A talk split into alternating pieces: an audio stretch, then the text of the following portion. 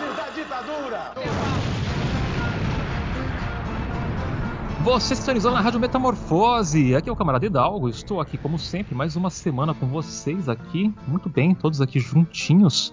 E hoje eu tô só eu e a Laís. Fala, Laís, nossa cientista social, é, política.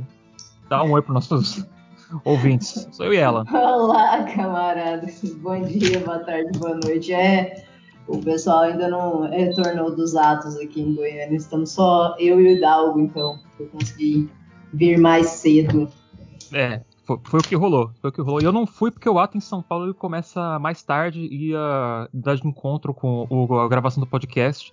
E meu gato tá doente. Eu tenho que ficar dando comida para ele, então não posso sair de casa hoje. E aqui a gente trouxe alguém, né, para falar conosco, o Frank Tavares, advogado, doutor em ciência política, professor da Universidade Federal de Goiás, que já participou de um programa conosco aqui. E a gente já vai entrar no tema, Frank. Dá um oi pros ouvintes. Oi, pessoal. Oi, Vitor. Oi, Laís. Melhoras pro seu gato, Vitor. E vamos lá, vamos conversar sobre a CPI.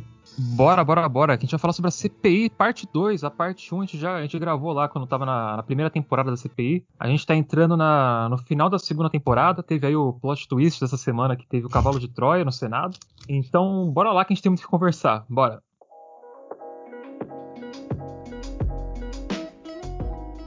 Então, Frank, Frank, Frank, eu quero começar aqui, tipo, o, o que que nessas últimas semanas, assim, te chamou muita atenção nessa, nessa CPI, porque eu tô vendo todo dia, né? Eu tô acompanhando ali pelo, pelo, pela Twitch, pelo, pela galera que tá fazendo live, né? Streamando é, a CPI e tal. E, cara, é uma loucura, né? Tipo, como é que a gente nunca acompanhou desse jeito antes a CPI, né? Porque é muito divertido. É, é muito, é, é muito entretenimento. A gente tem os vilões ali, tem os tem os é, anti-heróis, como o Renan Calheiros ali faz, atuando na, na, CPI. Como é, como é que tem sido a sua, a sua observação da CPI nesses últimos nas últimas semanas, meses, né? É, acho que é uma certa constante, claro que nesse mundo da web 2.0, da twittosfera, do Instagram, do Facebook, dos grupos de WhatsApp, a coisa fica, digamos, mais intensificada. Mas se a gente pensar desde a CPI lá em 1992, que culminou na queda do Fernando Collor, depois a CPI dos anões do orçamento, Uh, a CPI do mensalão, com aquele depoimento do Duda Mendonça, em que as estrelas do PT começam a chorar enquanto ele vai depondo, ou quando o Roberto Jefferson olha para o Zé Dirceu e diz: Vossa Excelência me desperta os sentimentos mais uh, primitivos. Até agora, o que acontece é que uma comissão parlamentar de inquérito ela pode ser interpretada do ponto de vista jurídico-constitucional e pode ser pensada do ponto de vista do marketing político. E o que está acontecendo ali, na verdade? As duas coisas. Do ponto de vista jurídico constitucional, essa comissão tem a tarefa de interpretar um fato determinado com poderes de investigação e de requisição homólogos ou de uma autoridade judicial.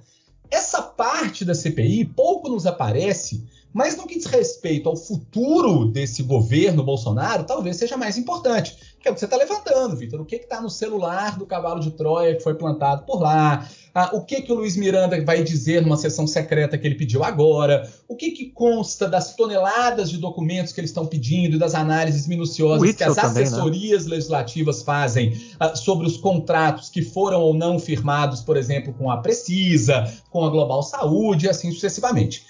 Essa é a CPI sob o aspecto uh, jurídico constitucional. Mas há, obviamente, desde o Fora Collor até a contemporaneidade, a CPI como um evento de marketing político. E em tempos de 2021, é óbvio que aquilo seria um evento de espetacularização da política.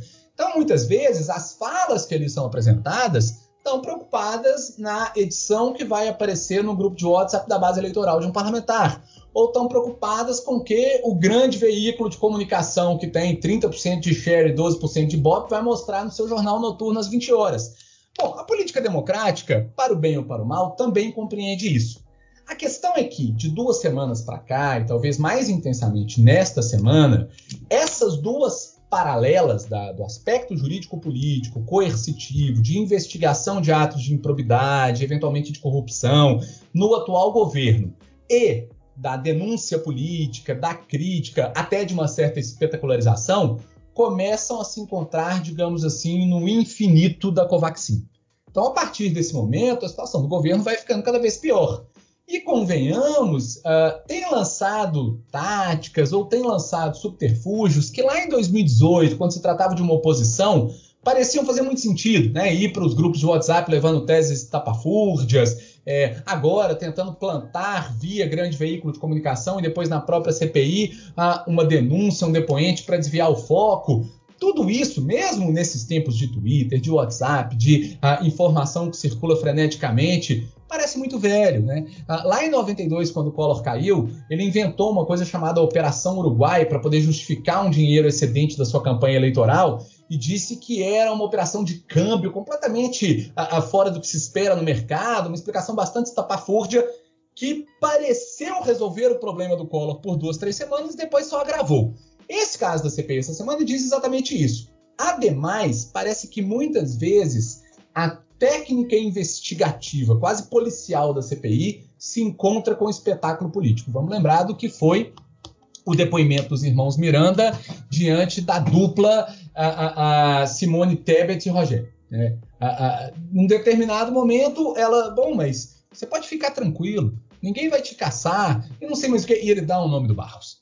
Parece que é uma técnica de entrevista uh, típica de agente de uh, uh, organismo secreto russo. Né? É, mas, mas tem uns canos ali no meio, né? Tem tipo tem, o tem. Alessandro, o Cantarrato. É, é. é, uma galera que, é, que, é, que trabalha com isso, né, com investigação. É, tem horas que eu assisto a CPI com esse olhar espetaculoso eu penso, eu não queria cometer nenhum ilícito de competência da Justiça Federal ou da Polícia Federal para apuração e ser chamado para depor diante do Alessandro. Porque realmente ele domina Mano, uma técnica ele... ali que diz respeito àquilo aquilo. Ele, ele olha, tipo, a elementos. sua alma, tá é. Você vê, ele, ele, ele olha pros depoentes que vão lá, tipo, nada escapa dele. Ele é um é. cana muito, muito, muito assim. É, é incrível o poder investigativo dele, é dá até medo. É uma disciplina profissional, que se chama técnica de entrevista e de interrogatório. Né?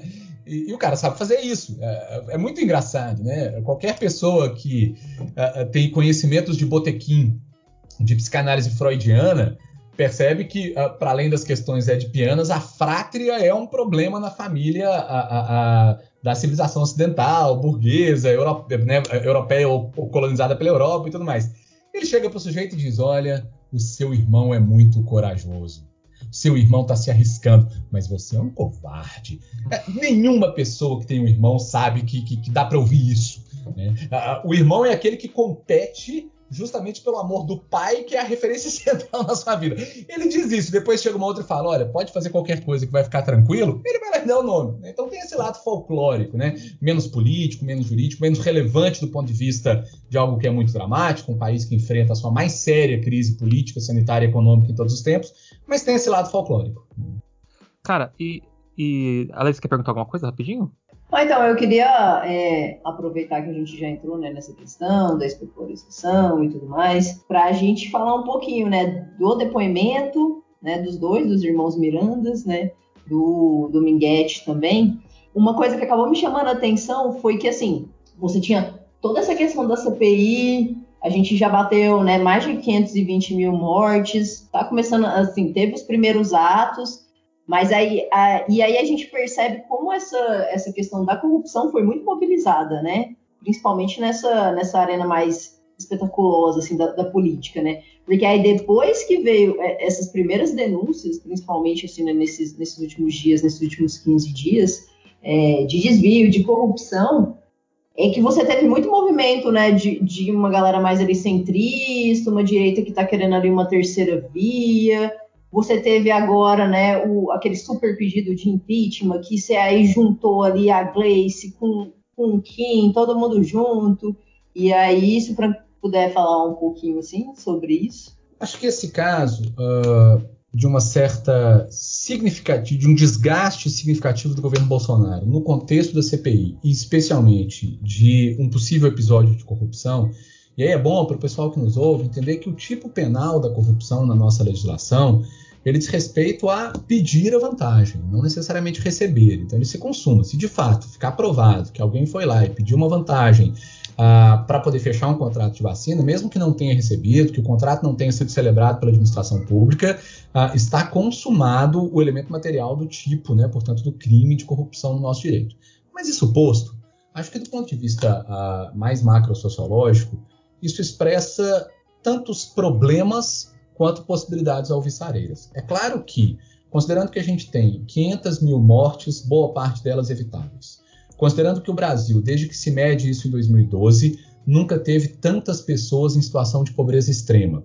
Considerando que nós temos 14% da população economicamente ativa procurando emprego, mais algumas precarizadas, mais algumas desalentadas que nem procuram mais emprego, e esse número, quando se trata de mulheres, chega a 17%. Considerando que nós já não tivemos, sob nenhum critério da ciência política, eleições livres em 2018, porque, por exemplo, o sujeito que performava com os melhores índices nas pesquisas é afastado da competição por uma decisão de um juiz que é declarado suspeito e que ganha de prêmio um ministério uh, daquele que se elege. Considerando que em 2016 a gente teve um golpe que implementa um regime fiscal que impede qualquer maleabilidade para atendimento de direitos fundamentais e dos interesses das pessoas. Esse país, portanto, vive talvez a sua mais profunda crise dos últimos 100 anos. Isso não é uma brincadeira. Isso tem ah, raízes muito mais profundas do ponto de vista das nossas próprias relações sociais. Eu concordo com Miguel Lago, naquele texto que quase todas e todos leram, que está na Piauí, quando disse que ah, o Bolsonaro é uma proposta de ruptura mais profunda do que a própria ditadura militar de 64 a 85, ou a 88, como queiram, à medida em que ele se propõe a garantir com a força do Estado a liberação de toda sorte de micropoder opressor. É o jovem do condomínio fechado que quer andar a 300 por hora dentro do condomínio e jamais ser autuado. É o homem que quer bater na mulher. É o motorista que quer atropelar o, ciclista. É o homofóbico que quer ter o direito de humilhar, de ofender e de jogar o colega lá no ensino médio que é gay dentro da lixeira. É toda essa forma de microopressão que na modernidade liberal, com todos os seus problemas e com toda a sua exploração, é minimamente contida pela força do Estado, nesse contexto bolsonarista, passa a ser liberada e militarmente assegurada pela força do Estado.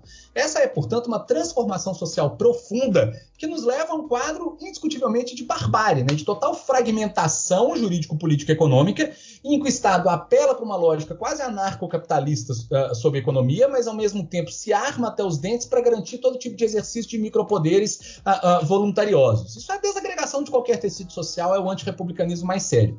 Por que, que eu fiz toda essa argumentação? Porque isso me parece mais importante do que os assim chamados escândalos de corrupção.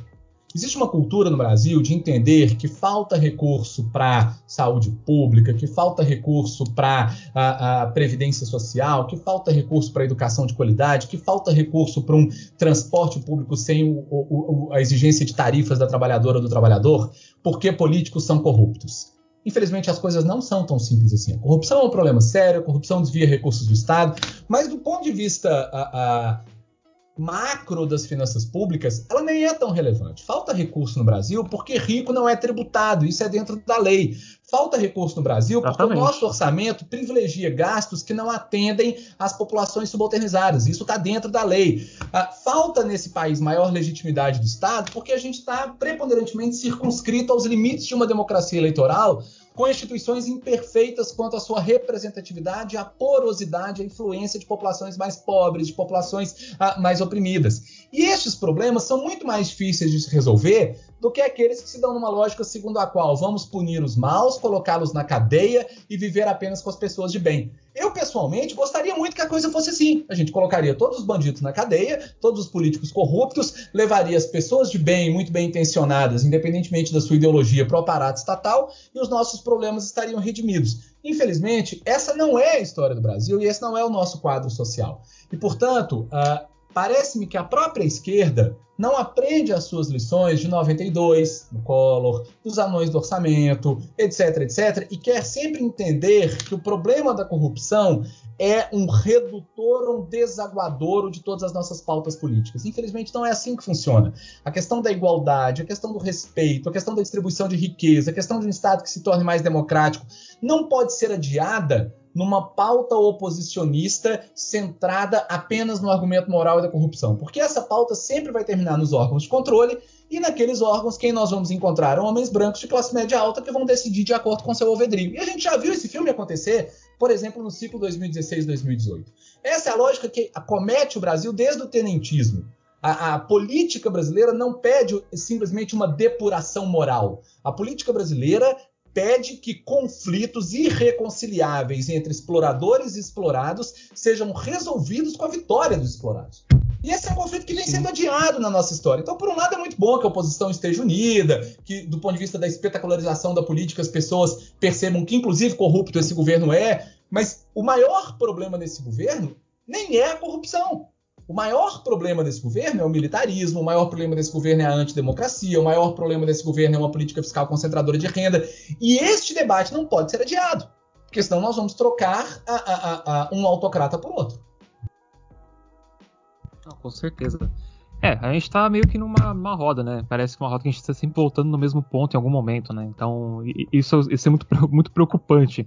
E toda essa questão do espetáculo político, eu, isso nem me incomoda, porque isso é uma coisa que eu já espero já que é, aconteça, é, exato, né? É, Ainda mais é. eles, todos eles ali sabendo que está sendo televisionado, né? Tanto os governistas quanto a ala meio que oposição e os É, e a questão, e a questão moral também, né? Ainda vai com a base governista que ela é, né? Então você pega ali a gente tem assim, instituições que não funcionam, todo o problema, sabe assim, mais de meio milhão de mortos, mas o problema é roubou ou não roubou? Teve corrupção ou não teve? Ah, porque se não provar corrupção, vou continuar apoiando. É, então, daí eles fazem, fazem um cenário deles lá, daí eles falam, não, os governistas chegam e falam, não, isso aqui não, a gente tá fazendo política aqui, a gente não pode fazer política, porque eles querem fazer essa associação de política como algo negativo, né, como algo ruim que não deve ser feito quando tudo é política. Então, tá sendo meio. E eles estão meio que quebrando a cara agora, né? Tipo, eles não, não têm, acho que, uma vitória por, no, no, dia, qualquer dia que tá rolando. Tipo, acho, os próprios dias que foram lá a, o pessoal defender lá tratamento precoce, não sei o quê, é, bombou assim de, de nada. Assim, as pessoas largaram a CPI na mão deles lá e deixaram os malucos falando sozinho. É. Tipo, não, não teve espetáculo, porque eles precisavam que tivesse é, o pessoal da ala do governo lá de oposição para eles poderem fazer os contrapontos deles. Pra depois mostrar no zap lá, olha aí, Renan Calheiros, vagabundo, não sei o que, o Omar, o, o Randolph e tal. Daí, essa semana, teve o caso da Covaxin, né? Acho que foi. É, quando foi, começou a deslanchar isso, daí que trouxeram pra CPI, né? Não foi essa semana, acho que foi na semana retrasada, né? Começou a ter esse caso da Covaxin. E o. Cara, alguém aqui já ouviu falar de um militar atravessador de vacinas que faz de bico como, como para complementar a renda. Que é esse, que é esse maluco, esse Delgatti que apareceu ali, tipo, eu, Frank, fala um pouco disso aí pra gente. Bom, eu queria aproveitar, inclusive, porque eu ia justamente agora colocar uma questão sobre a presença dos militares. A gente sabe que desde antes né, do governo Bolsonaro já tinha muitos militares, né?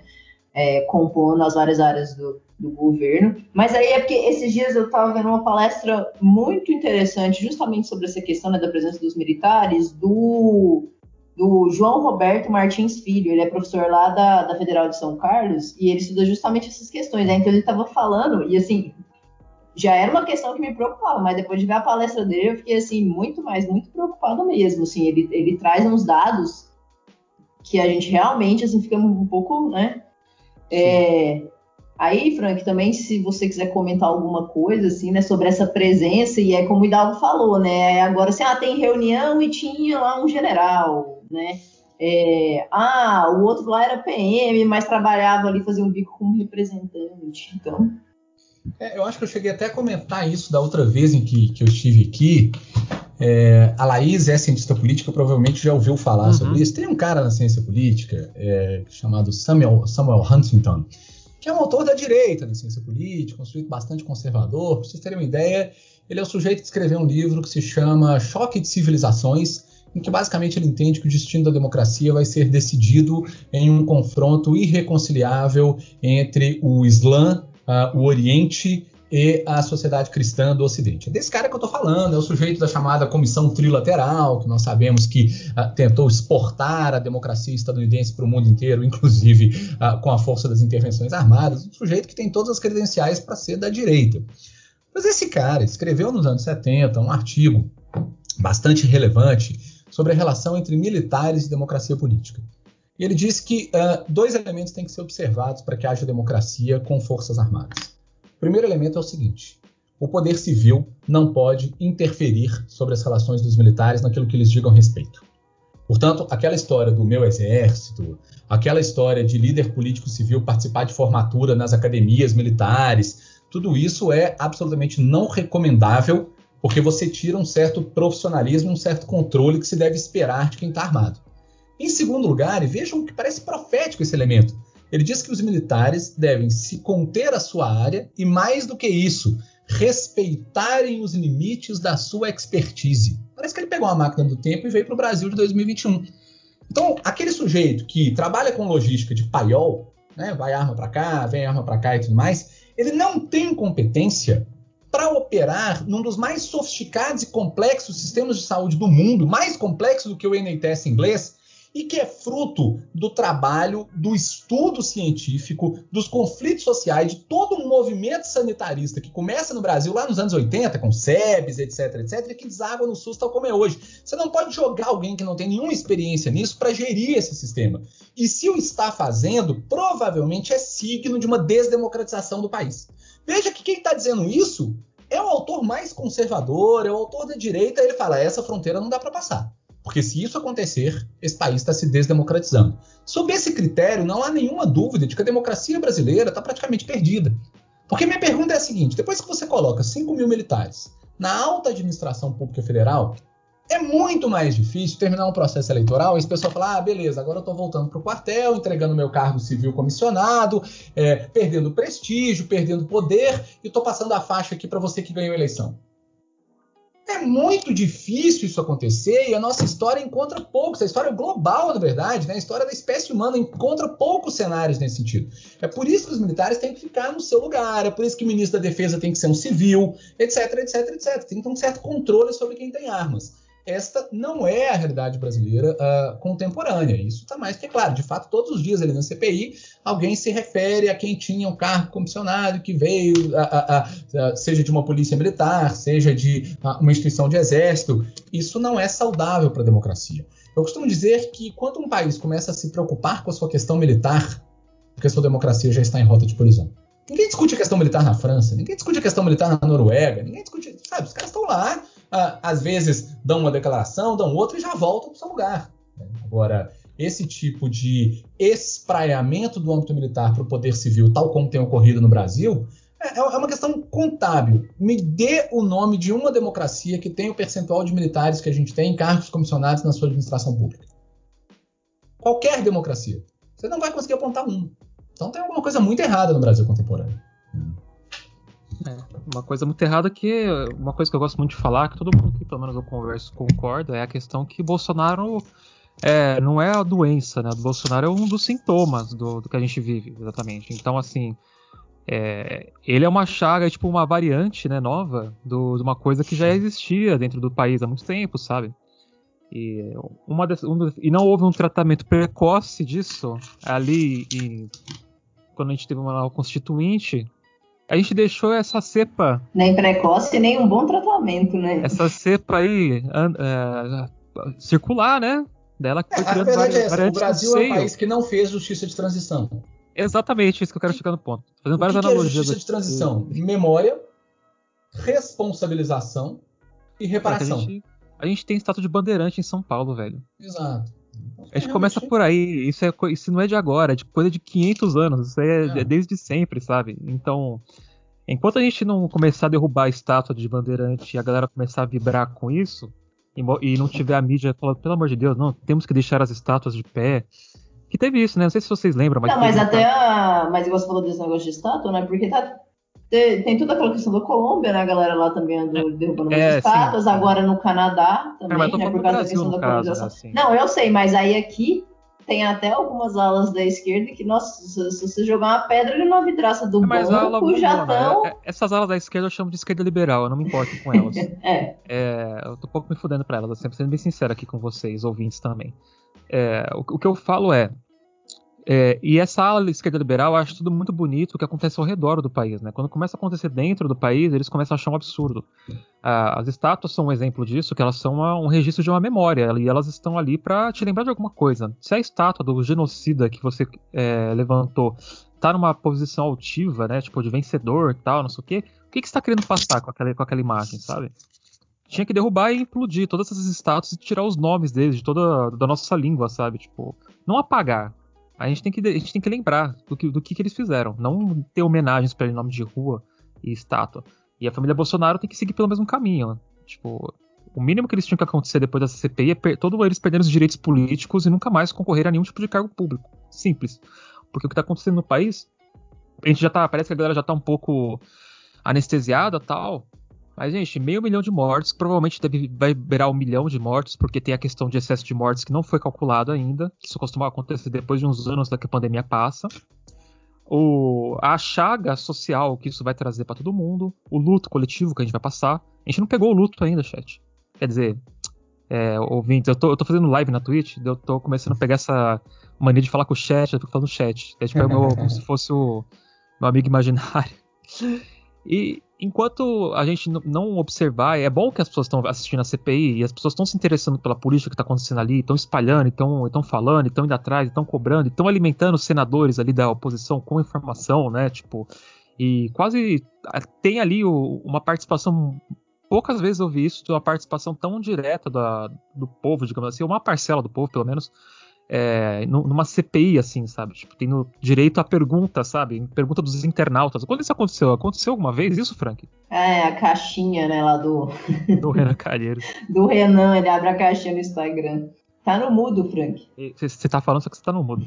Desculpa, gente. É que a participação política e os repertórios de atuação da sociedade seguem os meios e as técnicas que estão disponíveis no seu tempo. Né? Então, nos cartazes da Revolução Russa, eles começaram a utilizar técnicas de pintura e tudo mais que eram comuns naquela época. A Primavera dos Povos contou com o telégrafo. É claro que hoje a gente tem essa peculiaridade muito interessante. Né? O sujeito ali, é, ao vivo, tem uns perfis do Twitter que ficam ali buscando informações e tal. Fala, poxa, o restaurante onde esse contrato foi discutido não tinha câmera, mas aqui no Instagram todo mundo posta tudo hoje em dia. Vasculha o Instagram que vocês vão achar alguém com uma foto com esses caras no fundo e manda informação e manda documento.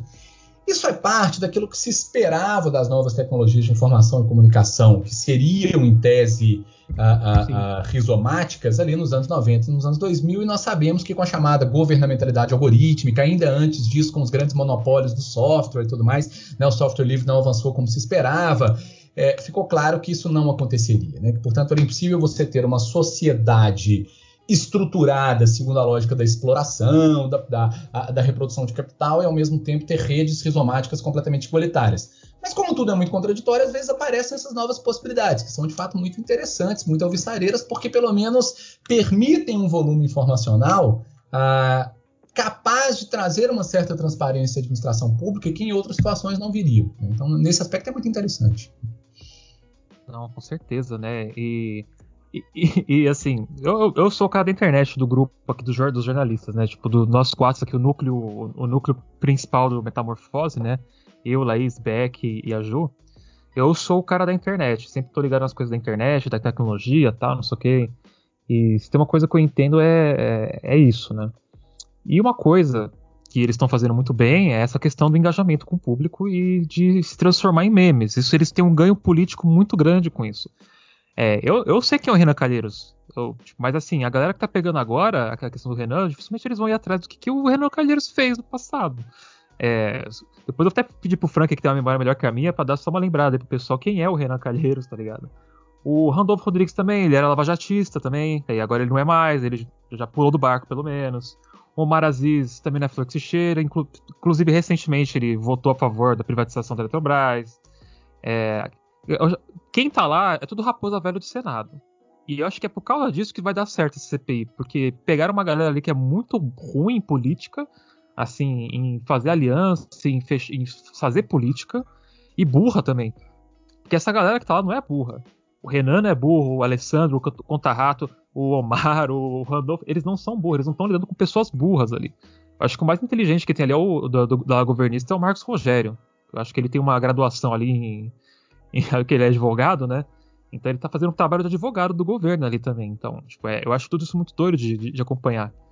E, e teve essa questão do tiro que saiu pela culatra essa semana, né? Que trouxeram aí o, o Delgatti, né? O, o, o, o, o militar que atra, atravessa a vacina de sei lá onde, que empresa que não existe, e que foi lá para tentar desmoralizar o depoimento do Luiz Miranda e do irmão dele, né? Que os dois se chamam Luiz Miranda, né? É isso? Os dois chamam Luiz Miranda. É, é complicado, né? É, é, é, muito difícil decorar os personagens da, dessa série quando até os nomes são repetidos. E daí ele foi lá, botou um áudio, pelo que, pelo que foi apericiado, é um áudio editado, completamente descontextualizado do que se tratava ali e tal, para tentar jogar ali em cima do, do Luiz Miranda que ele tava mentindo e tava atravessando vacina. Sendo que no áudio não fala nada de vacina, fala de Walmart, Walmart vende vacina agora? E, tipo, completamente fora de contexto. E foi a brecha pra oposição atacar. Que falava, não, pera aí, agora a gente vai periciar esse celular. Agora a gente vai ter que pegar esse celular e ver se essa, se essa prova é de verdade. Daí o Flavinho, o Flavinho Desmaio já ficou assustado, já, não, não, mas tem que ver só esse áudio, hein? Não pode ver outras coisas, não. Então como é que foi ver, ver todo esse, esse rebote aí, tipo, do.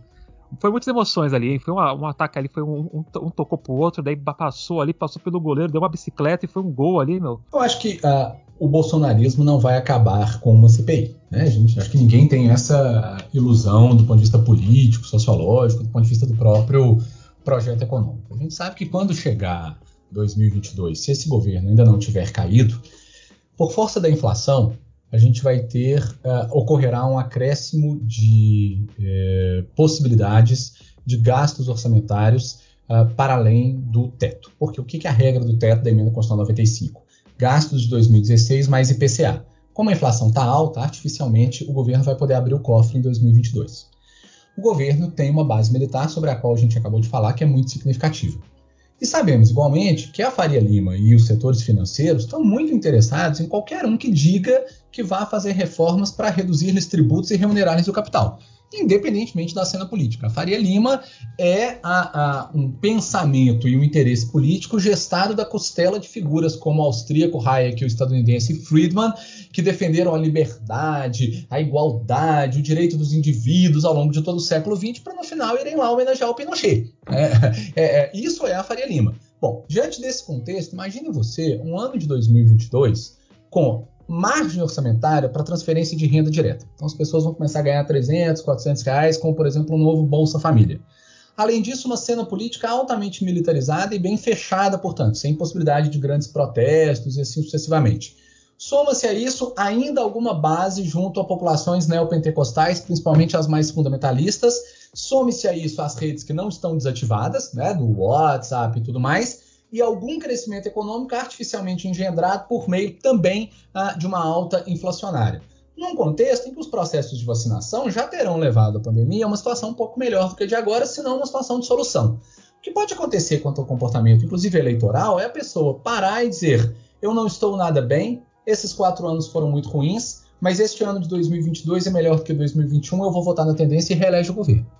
Então pode ser que o governo esteja deixando a CPI queimar, né, como um fogo de palha, esteja deixando esses atos acontecerem e já opere neste momento no tabuleiro de 2022. Essa é uma possibilidade. Certo de que, considerando as nossas distorções institucionais, ele só precisa de um veto player, né? Player, jogador que pode vetar. Uh, isso vem da teoria política do Sibelius e tudo mais, que é o Lira, que não põe um processo de impeachment para correr.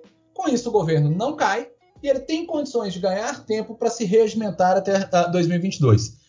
Eu, Hidalgo, trabalho mais com essa hipótese do que com a hipótese que subestima a capacidade de ação política do bolsonarismo. E por que eu faço assim? Porque o bolsonarismo ganhou uma eleição em 2018 contra o Geraldo Alckmin, que já tinha a, a, governado São Paulo por duas vezes, que era de um partido que ganhou duas eleições presidenciais de cinco ocorrentes na nova república, que tinha tempo de TV, que tinha o Ciro Nogueira e o PP, o Centrão estava com o Geraldo Alckmin, esse sujeito não fez nem 8%. O Bolsonaro ganhou uma eleição do Ciro Gomes, que já tinha sido ministro de Estado, que já tinha sido governador de Estado, que já tinha feito pós-doutorado em Harvard, etc. Esse sujeito quase nada fez. Ele ganhou uma eleição da Marina Silva, que já tinha sido ministra de Estado, que já tinha sido senadora da República e que tinha sido considerada internacionalmente como o principal nome do ambientalismo mundial. Ela não fez nem 1%.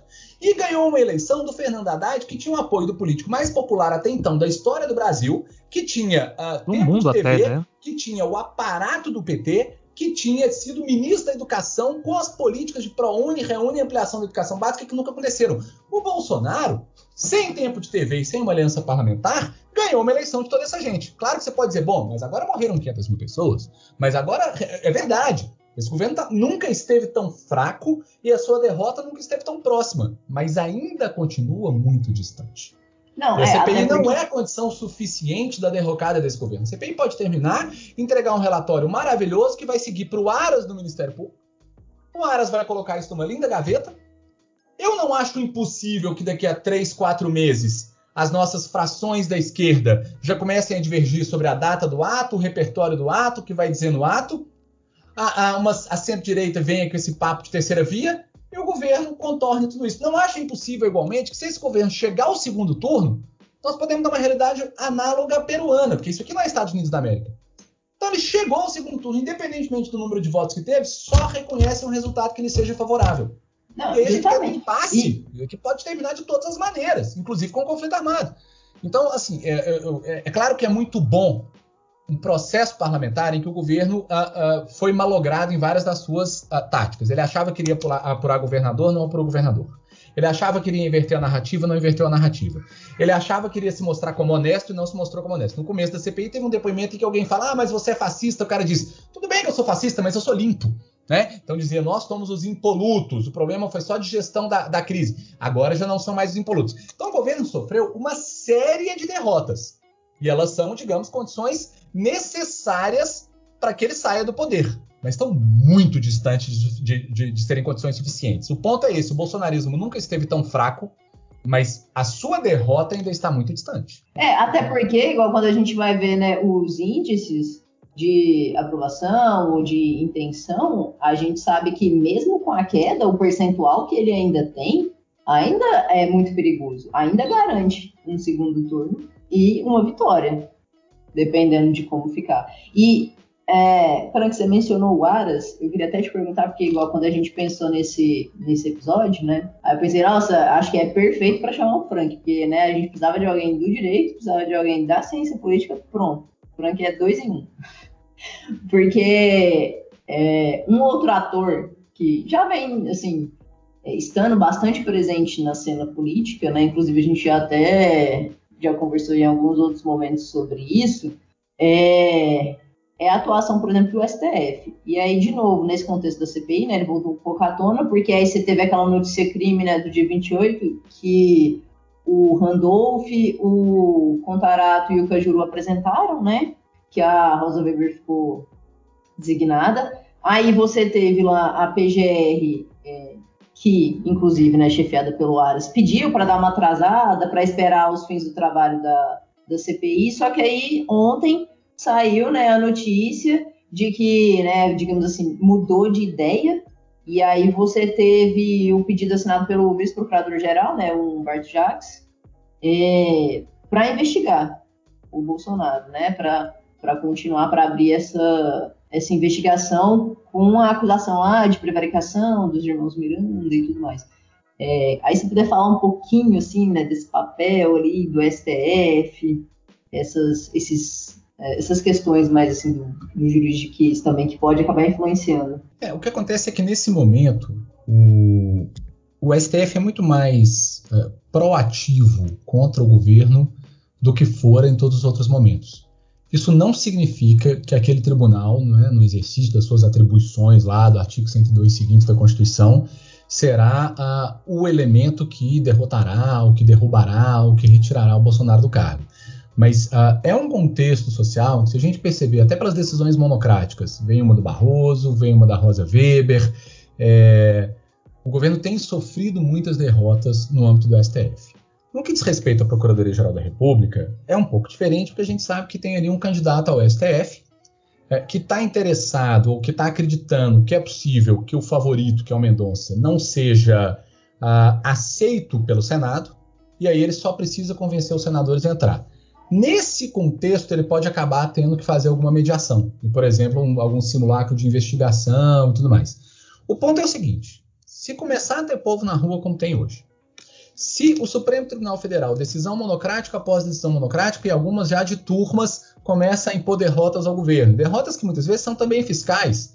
Vamos pensar uh, o caso agora. Eu falei para vocês que vai ter orçamento ano que vem, mas está sendo calculado, por exemplo, o efeito da modulação dos efeitos nos termos da Lei 9868, de uma ação histórica que estava lá no Supremo, que foi julgada agora, do chamado PiscoFins sobre ICMS, né, que, portanto, é a incidência, a, a, a, a, participação, a composição do ICMS na base de cálculo do, de dois tributos da União, que são PiscoFins. Bom, essa decisão do STF diz que os efeitos vão retroagir até 2017 e já começa a contar a partir de agora. O Estado, portanto, está com uma dívida decorrente disso que pode comprometer significativamente o orçamento de 2022. Então, não são só essas derrotas simbólicas. Não é porque prendeu o Daniel Silveira, não é porque a Rosa Weber mandou o Aras ir lá investigar, porque tudo isso acaba se dissipando. Mas tem, inclusive, decisões no plano mais profundo, né, por exemplo, do direito financeiro, uh, que o STF tem tomado, que dificultam a vida desse governo. E até agora não apareceu um soldado e cabo. Não por acaso, a extrema-direita fala fora STF, ameaça a, a, os ministros com impeachment. E aí tem uma coisa interessante: a gente sabe que o Lira não vai pôr impeachment para votar. A gente sabe que esse é um ato passível de controle jurisdicional. A própria CPI aconteceu por força de controle jurisdicional. O Pacheco também não queria que ela a, funcionasse. Pois bem, só que é quase impossível o STF mandar para um processo de impeachment para votar, porque isso vai abrir um precedente contra o próprio impeachment de ministros, que é uma coisa que a extrema-direita propõe. Então, esse é um limite que ele não vai ultrapassar. Então, acho que assim, o governo está encurralado juridicamente até certo ponto, está encurralado pelas ruas até certo ponto, Uh, tem problemas uh, fiscais para conseguir abrir esse cofre até certo ponto. Tem uma chantagem das bancadas né, do PP, mais fisiológicas, mal chamadas de centrão, que começam a exigir cada vez mais, e tem uma pressão dos próprios militares. Porque a administração pública é uma só. Você dá todos os cargos para o centrão, você dá todos os cargos para os militares, você tem que fazer uma composição. E nessa composição, fissuras podem acontecer. Bom, diante de todo esse cenário, o governo pode acabar sendo derrotado, seja via impeachment, seja via processo eleitoral. Mas esse não é um processo que está dado, esse é um processo em curso, porque, como eu disse, ele tem muitas forças. Ô Frank, mas você estava comentando sobre a questão do, do Centrão. Você acha que dentro de algum desses cálculos eleitorais, se continuar é, piorando essa questão né, do apoio, questão da, da população na rua, é, você acha que cresce a pressão para o próprio Centrão né, é, pressionar o Lira para ele abrir esse processo? Você acha que a gente tem alguma chance? Bancadas fisiológicas operam a partir de duas variáveis. A primeira delas é a seguinte: o quanto de recursos eu consigo trazer? Porque com esses recursos atendem aos seus próprios interesses fisiológicos e também levantam aportes para poder fazer a campanha eleitoral, para poder atender as suas bases, para poder garantir a sua reeleição. E é claro que isso tem, digamos, um limite no que diz respeito a o quanto de desgaste essas bancadas podem ter com a opinião pública. A verdade é que essas bancadas têm aquilo que eu não sei por que a ciência política usa um termo em inglês, que é a constituency, né, as suas bases eleitorais, uh, que não é tão maleável assim para mudar de candidatura simplesmente porque o sujeito foi pró ou contra Bolsonaro. É preciso que a popularidade caia demais para isso. Mas, por outro lado, é maleável a ponte que foi construída, é maleável ao posto de saúde, a escola, e, portanto, o Centrão vai começar a aumentar esse preço cada vez mais para atender a essas bases e conseguir se reeleger. Se, por outro lado, a esquerda consegue fazer um trabalho de diminuir a sua força junto à opinião pública, ao ponto de que a ponte, a escola e a verba ali na localidade, o famoso vereador federal, já não seja mais suficiente, aí o Centrão, da noite para o dia, pode abandonar o governo. Isso aconteceu no governo Dilma Rousseff. Né, vieram as famosas bombas fiscais, a Dilma não tinha mais margem orçamentária para atender o Centrão, e teve casos muito engraçados de meninos. Gente, desculpem, eu estava mudo. Não, tá tudo bem, acontece. Vai chegar um ponto, então, que talvez o governo não tenha, sobretudo, margem fiscal, que foi o que aconteceu com a Dilma. Ela entrou numa situação de crise econômica profunda e não tinha disponibilidade fiscal para atender esses interesses do Centrão. Aí não teve mais como. Ouvintes, nós estamos aqui com a Lana, de um, oito, um ano e oito meses, participando com muito muita atenção do podcast. Muito fofinha, muito fofa, sua filha. Não, não atrapalha nada, não. Se ela quiser ficar aí, pode deixar ela aí. Ela participa do programa hoje. Pois bem, a Lana voltou. Vamos lá. Deixa, já, já vai acostumando, já, assim, que é um prodígio. Já participando já das discussões. Então, é, daí então acho que essa questão que a gente está fazendo um cálculo político assim muito, talvez precoce né, de algumas coisas, a galera também pegando a questão da CPI, falando que a CPI não vai dar em nada, vai acabar em pizza e por aí vai. E meio que não já. A CPI já tá dando resultado já. A gente tá vendo aí toda a movimentação do governo para tentar se, se blindar. É, a questão de que ele deu uma inflamada nas manifestações, dessas, dessas últimas manifestações né, que estão tendo, porque agora viu muito mais coisa à tona do que a gente estava imaginando, a gente não sabia o que estava acontecendo. É, então, a gente pensar 2022, né, que a gente estava falando, como a, a data, assim, né, que talvez a gente vai ver se a democracia vai resistir ou não ao, ao bolsonarismo, né? Mas pensar que só tirar o Bolsonaro dali vai resolver, vai resolver também a questão é, é eu acho que é um pouco inocente, né? O Bolsonaro, que nem, que nem a gente comentou no começo. Ele é um sintoma. A gente tem que tirar ele e assim que, que ele sair, os partidos ali de oposição e talvez os um pouco mais alinhados com eles tinham que se organizar para evitar que isso acontecesse de novo, né? De, e, não deixar passar em branco, que nem foi com a ditadura. Essas pessoas têm que pagar pelo que elas fizeram. Elas mat... Eles mataram muito mais do que a ditadura militar no Brasil matou. E de forma muito mais cruel, se você para pensar uh, o jeito que as pessoas estão morrendo da, da Covid. Tem gente que tá tendo que ser amarrada numa maca com um tubo enfiado na garganta porque não tem medicamento para anestesia. Tem gente que vai ficar sequelada pra vida inteira por causa da Covid. É tudo por quê? Se for comprovado mesmo que foi por conta de querer propina para uma vacina e por isso que não estava negociando com as outras fabricantes, por isso que não estava respondendo os e-mails, por isso que não estava dando atenção para outras coisas, estava fazendo toda essa negociata aí para tentar fechar propina de uma vacina específica para ganhar milhões em cima de dólares ainda, sabe? É, tudo começou, sabe? Eu não sei se fez assim, clicou na cabeça de vocês, mas clicou na minha cabeça quando saiu essa notícia, tipo, toda a loucura do governo começou a fazer sentido para mim. Tudo começou a fazer sentido. Eu falei, é por isso que ele tá empurrando a cloroquina. Não é porque a cloroquina funciona, não. É porque a cloroquina tá pegando toda a atenção da mídia e, do, e das pessoas pro que ele tá fazendo. E é por isso que ele fica fazendo as lives dele e falando as coisas que ele fala. Ele tá tentando o tempo inteiro desviar a atenção desse assunto da, das vacinas. Que, que, que tava, tava, tipo, por trás de tudo isso. Não é porque ele é burro, não é porque ele não, não acredita na vacinação e nada. É porque ele estava tentando fazer um esquema de propina. O governo estava tentando fechar um esquema de propina.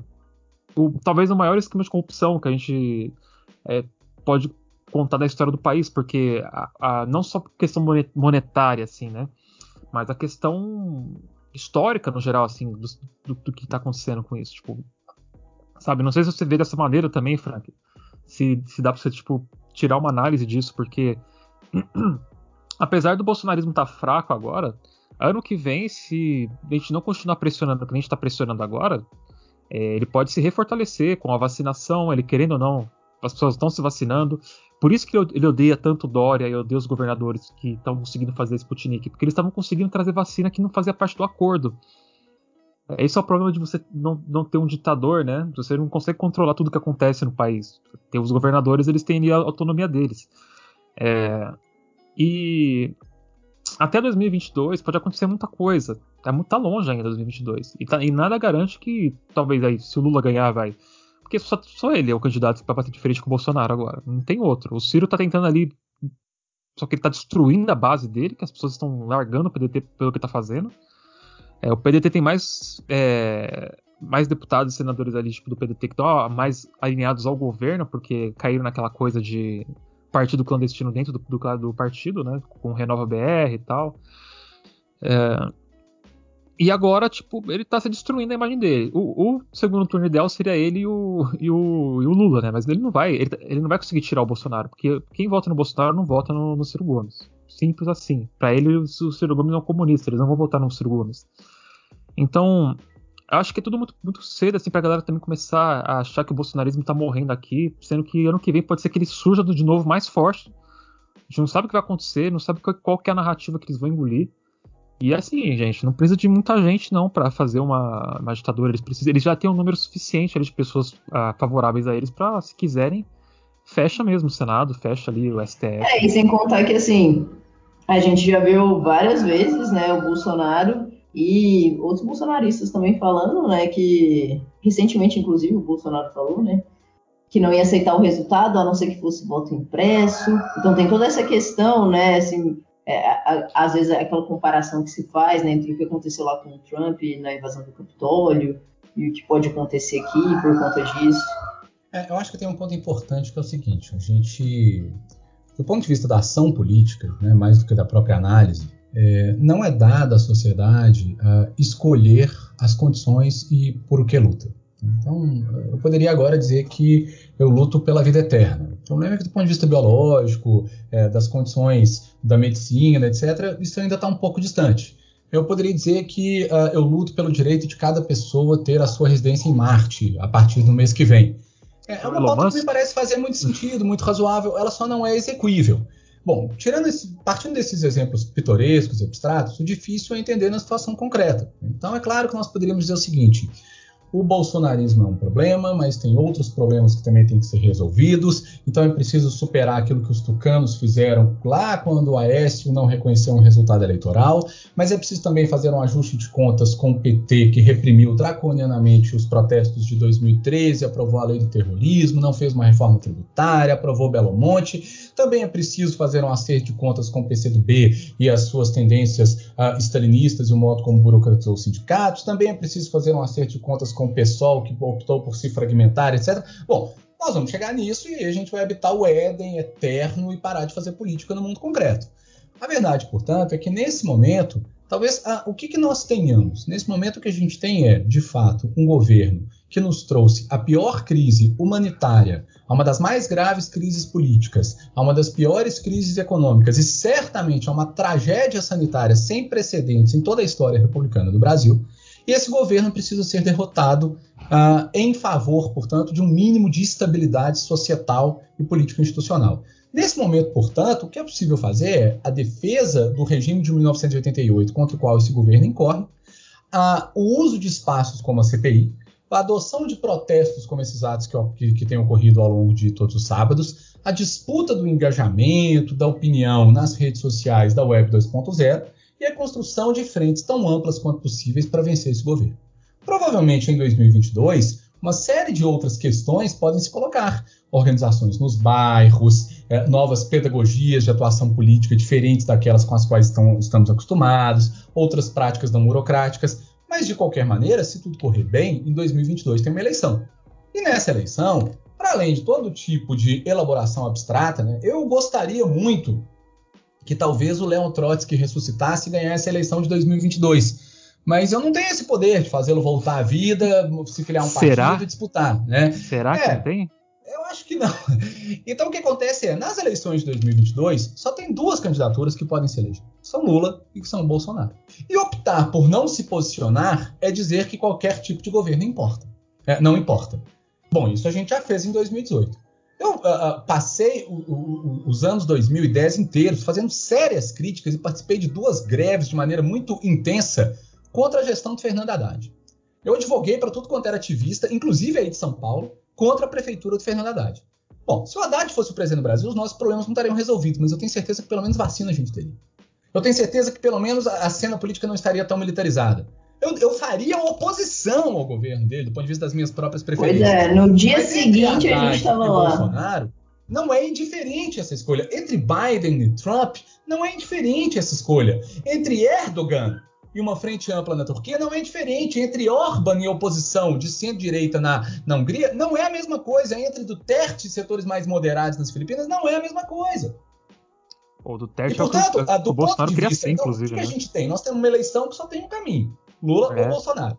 Nós temos os protestos de rua. Nós temos disputas judiciais em favor do regime de 1988.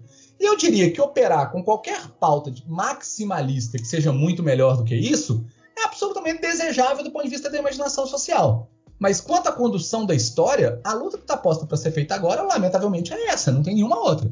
Porque senão a gente começa a operar fora da realidade também.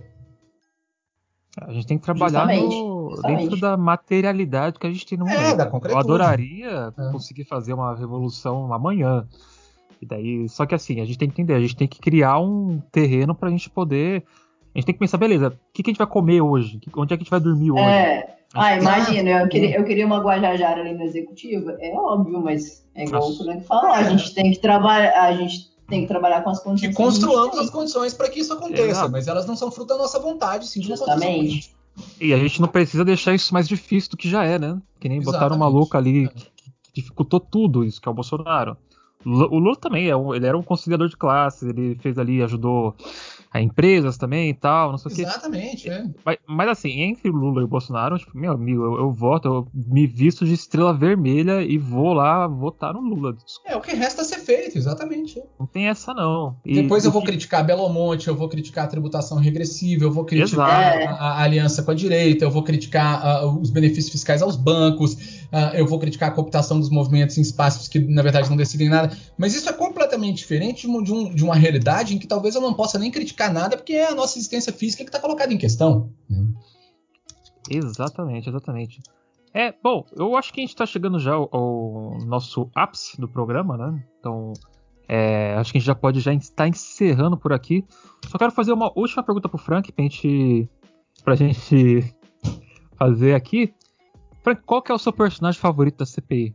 O, ar, o arco do. Qual que é o seu arco favorito, seu personagem favorito? Ah, cada um por um aspecto, né? Mas eu diria pela verve do policial de, de romance no ar ali dos, dos anos 40, 50, Alessandro.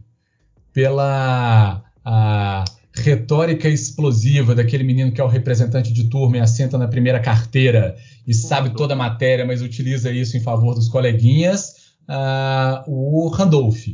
E pelo canastrão, malandro, que tá ali, foi um grande lutador de boxe, apanhou demais e tá no bar três horas da manhã, já meio falando da carreira, alguém arruma briga com ele, ele bate no bar inteiro e mostra que ainda tá em forma.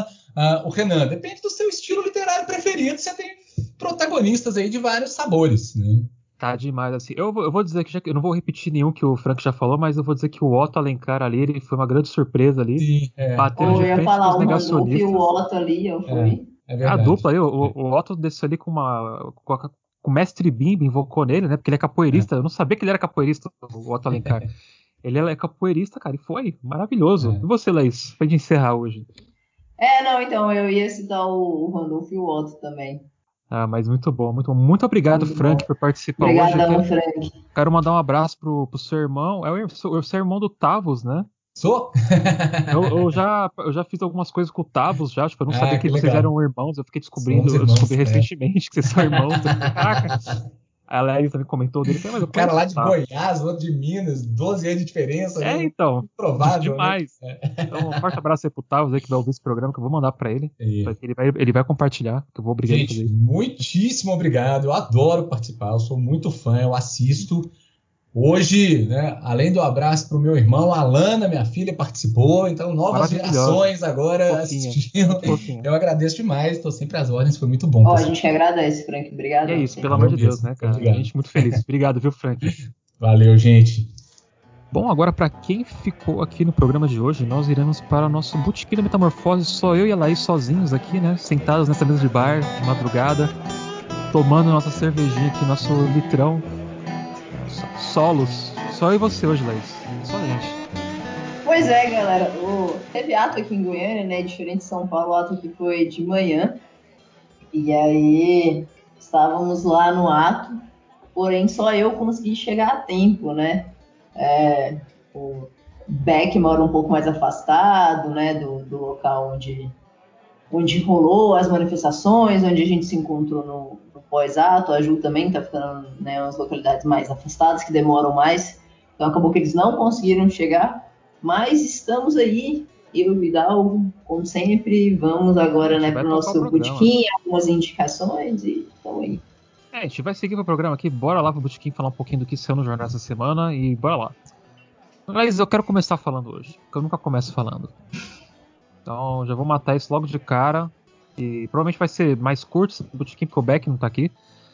O, o Beck é o que mais fala no Botequim aqui, que ele é um dos mais, que mais escreve, mais entra ali nos, nas nuances, né, do, do, do que aconteceu. E eu, por um motivo aí que eu não sei dizer o porquê, eu, eu tenho dois textos para falar hoje, Leis. Eu escrevi duas coisas pro jornal nessa última semana. Loucura, né? Eu, eu escrevi um texto chamado Sigmata, esse sinal mata fascistas, que é sobre um RPG de mesa que tá no Catarse. Já, ele já deve ter saído já, ele já conseguiu arrecadar o Catarse dele. Que é um RPG de mesa, para quem não sabe, é um, um, RPG é um jogo que você assume o papel de um personagem, interpreta ele e joga com seus amiguinhos ali, e o mestre vai contando a historinha e vocês vão jogando. É muito divertido e evangélico não gosta porque acha que mexe com coisa do demônio. É, então eu conversei com o pessoal lá que tá trazendo esse cenário de RPG pro Brasil, né? É, o, o, pessoal que tem o dono de uma editora aqui, o nome é impronunciável, mas o nome são os Corvos de Odin, né? Então vocês procurem o nome dos Corvos de Odin depois pra saber qual é. E, cara, foi muito legal, porque fazia muito tempo que eu não falava com alguém sobre RPG, não, não escrevia sobre RPG, deu vontade de jogar. E é um cenário muito curioso, que é um cenário em que um cenário fictício em que os Estados Unidos é fascista e se passa ali nos anos 80, né? É, e existe ali uma questão de supremacia branca e tem ali tipo e, e usando meio que como os movimentos sociais, é, os comunistas, os imigrantes, os liberais, eles são é, os inimigos da família tradicional americana. Daí eles meio que entram nesse nesse é, nesse mundo distópico, né? Nem um pouco parecido com o que a gente está vivendo hoje, né? É, pô, porque nem, nem, parece, né? Então eu escrevi sobre, escrevi sobre esse, esse, esse, esse, cenário de RPG, né? Então leiam lá no jornal. E eu também eu, eu entrevistei o, a autora GG Diniz, que ela é a, uma, uma das idealizadoras do Sertão Punk, que é um novo gênero de ficção. É, o Sertão Punk, que é um novo gênero de ficção que se utiliza muito da cultura brasileira, né? E ela, acho que ela e mais, mais três ali são os idealizadores dele, desse novo gênero de para se trabalhar na literatura e nos jogos, no cinema e tudo mais. E ela me contou um pouco mais como foram as, quais foram as inspirações dela para criar esse cenário, é, os livros, né, que ela escreveu. Ela escreveu um chamado Morte Matada e o Sertão Não Virou Mar. Depois vocês procurem aí que são livros bem legais, tudo na Amazon. E a gente conversou bastante, foi uma, uma conversa muito boa, assim, que deu uma expandida, assim, no que a gente pode fazer, né, ou não na literatura. E é isso que eu escrevi pro jornal essa semana. Laís, você, por favor, mande um. O que você, que você escreveu pro jornal? Então, pessoal, antes de falar sobre o que eu escrevi, né, queria indicar também, né, lá no, no nosso site, o texto do Beck, que saiu, né, saiu inclusive hoje, que ele está falando sobre é, os 50 anos de morte do Jim Morrison, né, o grande Jim Morrison. E também é, a gente tem um trampo muito massa com fotos e vídeos, né? Que a Ju fez de uma ocupação que tem aqui em Goiânia, a ocupação Estrela d'Alva. Sim, né? muito bom. É, então confiram lá também. E aí, meu, saiu um sede de arte na quinta-feira. Eu fiz uma, uma resenha, falei um pouco sobre um livro que chama Preconceito Linguístico, o que é e como se faz, do Marcos Bagno, Bagno que é professor lá da UNB, é muito legal, ajuda muito a gente a desconstruir alguns preconceitos que a gente tem em torno de fala, né? De que ah, as pessoas falam errado, e não é bem assim, é, que as coisas é, acontecem. Não, perfeito, perfeito. Bom, é o, que, é o que a gente teve nessa semana no jornal. A gente tá meio que começando a voltar a jogar carvão na, nessa, nessa locomotiva que é o Metamorfose. E a gente tá, tudo indica aí que agora a gente vai voltar para valer e podem esperar grandes coisas nossas aí, que a gente tem muitas novidades aí para vir ainda. Então vamos falar alguma coisinha rapidinho, de algumas dicas culturais, Laís? Eu, eu comecei falando, você pode oh, começar lá. falando agora? Tá, beleza. É, eu vou indicar, eu terminei de assistir, gostei bastante. É, é uma série que tem na Netflix, saiu recentemente também, saiu ali no, em junho. É, chama Tracy, ela é baseada numa graphic novel, é, numa série né, de graphic novel do, de mesmo nome, filipina. É, assim como os corvos de Odin são impronunciáveis, o nome dos autores é, também são um pouquinho impronunciáveis. Não vou saber pronunciar da forma correta. Mas é bem legal, se assim, eu não conhecia esse trampo de, de quadrinhos, graphic novel e tal, filipinos, assim, eu não, eu não li o quadrinho em si, mas a série é uma animação e é baseada, então eu achei muito massa. Fiquei então a dica para procurar os trampos da galera filipina e para ver a série. É um rolê meio policial com sobrenatural, assim, é uma mistura. É... E é bem curtinho também, se eu não me engano, são seis episódios, é bem tranquilo, assim. De acompanhar, né? Pô, bem legal, vou, vou ir atrás. Tá na Netflix? Isso, tá na Netflix. Pô, perfeito, então. Então vamos lá. Bom, eu tenho algumas coisinhas para indicar que eu andei acompanhando essa semana. É, eu tô lá fazendo minhas livezinhas no canal da Twitch, fazendo meus, meus negocinhos que eu faço lá. E eu de vez em quando eu jogo um joguinho. Então eu tô jogando uns dois joguinhos aí que eu tô gostando muito. Um chama Blasphemous, que é tipo um. Pra quem gosta de Castlevania, é tipo um Castlevania com mitologia católica, então ele tem toda oh, aquela. Massa, massa. Ele tem toda aquela iconografia, né, da, da, da religião católica, assim, e você vê que o catolicismo, gente, é um negócio meio doido, né? É, tem umas coisas muito bizarras e muito tenebrosas. E toda essa questão que ele trabalha muito sobre como a dor, né, te leva a um estado de espírito de encontrar Deus, que é quem que fazia isso, Laís? Qual que é o nome da. da era o Opus, Opus Dei que, era, que fazia isso? Tem Opus Dei, tem Opus Dei. É, e eu lembro muito naquele livro do Dan Brown, né? Que tinha o Albino. Ah, o Código da Vinci, né? É. Que tinha o Albino que ele tinha as, as, aquela cinta com espinhos, né? Que ele, que ele usava para machucar a perna dele, o braço e tal. Acho que é era... silício, uma coisa assim, não é? É. Chama. É, muito silício. E, é, cara, a galera que se autoflagela. É, eles se flagelam pra, tipo, expurgar os pecados, né? Espiar os pecados. E, tipo, é toda essa temática em cima do jogo. O jogo é muito bonito, o jogo é muito. É, eu até quero fazer uma tatuagem de um dos personagens do jogo, porque de tão bonito que é, assim. E é de um estúdio espanhol, então é um, acho que é um dos poucos jogos é, espanhóis que eu joguei na minha vida, assim. Eu até coloquei o áudio no original, em espanhol, e você vê assim, o peso, assim, da, das palavras é muito diferente, sabe? É, você, você sente assim, eu, eu, sinto muito uma, uma, ligação, parece, com, com aquela cultura, por algum motivo. Talvez porque, talvez minha família é espanhola, mas assim. Mas é, é, muito doido. E o outro joguinho chama Cozy Grove. Cozy Grove, que é um joguinho completamente o oposto do, do Blasphemous, que ele é um joguinho tipo, para quem joga, tem um Nintendo aí, um, um Switch, ele é tipo um Animal Crossing de, de PC. Então você só vai poder jogar ele uma hora e meia por dia ali, né? Fazer as missõezinhas. Você é uma, uma você cria um personagemzinho, tipo um escoteiro, e você cai nessa ilha. E essa ilha, você, o seu papel é, é tentar entender por que aquele, os, os, espíritos de ursos quadrados, que são os ursos, são tipo uns ursos que são uns blocos assim, eles estão assombrando aquela ilha. E você tem que tipo ajudar eles, conversar com eles, fazer as missõezinhas para eles, eles vão te dando é, dicas tal. Então é um joguinho bem calminho, assim, bem divertido para passar uma hora e meia, assim, você esquecer que a gente tá vivendo pós-apocalipse no Brasil. Então é, é, é, bem legal. Acho que foi isso, né, Laís? Hoje foi só eu e você, que coisa. Um programa mais íntimo. Pois é, só, só a gente aqui tocando isso aí, mas foi ótimo. Não, sempre é, sempre é ótimo. O, o, a máquina não pode parar. A máquina não pode parar. Então, gente, muito obrigado por ouvirem o programa de hoje. E aqui é o Camarada Hidalgo encerrando as transmissões. Até semana que vem. Beijos. Até mais, jovens padawans. Estamos aí. Estalo Podcasts.